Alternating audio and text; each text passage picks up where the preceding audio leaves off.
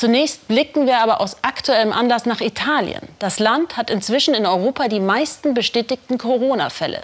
Die Zahl der Todesfälle steigt dramatisch. Immer mehr Gebiete werden gesperrt. Ich spreche gleich darüber mit unserem Korrespondenten Michael Schramm. Zunächst von ihm ein Lagebericht aus Italien. Heute Morgen Start zu einem Drohnenflug über der Millionenstadt Mailand. Es wird eine Luftreise über eine nahezu ausgestorbene Welt über eine Stadt im eisernen Griff des Coronavirus.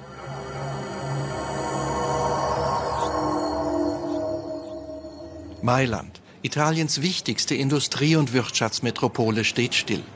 Zwar besteht kein offizieller Hausarrest für die Bewohner, aber Polizei und Militär haben Kontrollrechte. Sollte jemand Mailand verlassen wollen, muss er auf Befragen Auskunft über die Gründe seiner beabsichtigten Reise geben. Laut Regierungsdekret kann die Weiterreise sogar untersagt werden. Bis zum 3. April ist in großen Teilen Norditaliens die Aus- und Einreise nur noch aus, wie es offiziell heißt, dringenden Gründen möglich. Italiens Ministerpräsident Giuseppe Conte heute Nacht. Er hat die wohl schwerste Rede seiner politischen Laufbahn zu halten. Wir wollen die Gesundheit unserer Bürger garantieren. Wir sind uns dessen bewusst, dass diese Maßnahmen Unannehmlichkeiten bereiten und persönliche Opfer erfordern. Aber das ist jetzt der Moment der Selbstverantwortung. Wir müssen verstehen, dass wir alle uns an diese Maßnahmen halten müssen. Wir dürfen nicht glauben, schlau zu sein und gegen diese Maßnahmen angehen. Wir müssen unsere Gesundheit und die unserer Liebsten schützen. Dobbiamo tutelare la nostra salute, la salute dei nostri cari.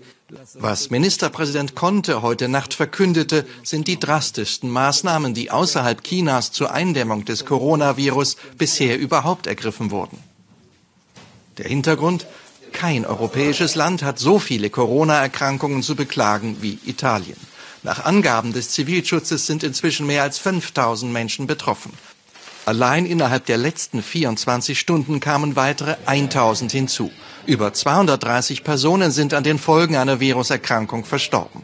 Es droht eine Überlastung des Gesundheitssektors. Die Regierung versucht, zusätzliches Personal zu mobilisieren. So werden zum Beispiel Rentner reaktiviert. Der Flug- und Bahnverkehr geht vorläufig weiter, wenn auch deutlich eingeschränkt. Insgesamt 16 Millionen Menschen und damit rund ein Viertel der gesamten Bevölkerung Italiens sind von den heute Nacht verkündeten Maßnahmen betroffen. Die Bewohner von 14 Provinzen Norditaliens müssen mit eingeschränkter Bewegungsfreiheit leben. Neben Mailand die gesamte Region Lombardei und wichtige Städte wie Modena, Parma, Piacenza, Padua oder die Touristenmetropole Venedig. Restaurants müssen um 18 Uhr schließen und für einen Sicherheitsabstand von einem Meter zwischen ihren Gästen sorgen. Ich halte vieles für übertrieben, aber natürlich kann ich das Ganze nicht so wirklich beurteilen. Deshalb akzeptiere ich es. Kurz vor der Verkündung der Erlasse hatte es Gerüchte über bevorstehende Einschränkungen gegeben. Einige Menschen verließen daraufhin fluchtartig Norditalien. Ich habe gehört, dass die alles dicht machen wollen. Solange noch Züge fahren, versuche ich noch wegzukommen. Entschuldigt, ich muss los. In ganz Italien sollen bis zum 3. April Theater und Kinos geschlossen bleiben. Öffentliche Veranstaltungen sind bis auf weiteres untersagt. In Rom wollten heute Gläubige dem Papst beim traditionellen sonntäglichen Angelusgebet nahe sein. Doch Franziskus ließ nur ein Video von ihnen übertragen und zeigte sich danach nur kurz. Offenbar eine Vorsichtsmaßnahme. Und jetzt spreche ich mit unserem Rom-Korrespondenten Michael Schramm, der zurzeit in Athen ist. Michael, wie sehen die Bürger die Maßnahmen der Regierung in Italien? Aber da gibt es schon erste Umfragen und die zeigen, dass das Meinungsbild durchaus sehr verschieden ist. Es scheint wohl auch das Kuriosum zu geben, dass je näher die Menschen an der Problemlage dran sind, dass sozusagen dann eher eine Kritik kommt, das sei überzogen, übertrieben und je weiter weg die Menschen sind, umso eher wird es gut geheißen. Aber trotzdem gibt es wohl grundsätzlich die Einsicht, dass das notwendig ist und dass Vorsicht in dem Fall nicht groß genug geschrieben werden kann und dass diese Maßnahmen letztlich doch sinnvoll sind, auch wenn sie mühsam, anstrengend und zu Erschwernissen führen. Was bedeutet das für Italiens Wirtschaft, wenn ein Viertel der Bevölkerung in Quarantäne steht? Ja, da liegt die Antwort natürlich in gewisser Weise auf die Hand, auf der Hand, zumal es ja wirklich das Herz der italienischen Wirtschaft trifft, die Gegend um Mailand. Das ist wirklich das Zentrum. Dort wird ein Großteil des Bruttoinlandsproduktes geschaffen.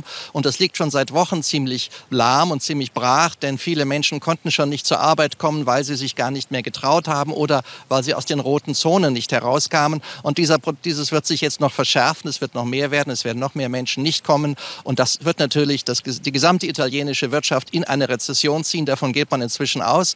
Die italienische Regierung gibt jetzt siebeneinhalb Milliarden als Investitionshilfe, um zu stimulieren. Aber ob das ausreichen wird, das muss man natürlich abwarten. Sie waren ja in den letzten Tagen an der türkisch-griechischen Grenze, haben dort mit Menschen gesprochen. Welche Rolle spielt dort das Virus?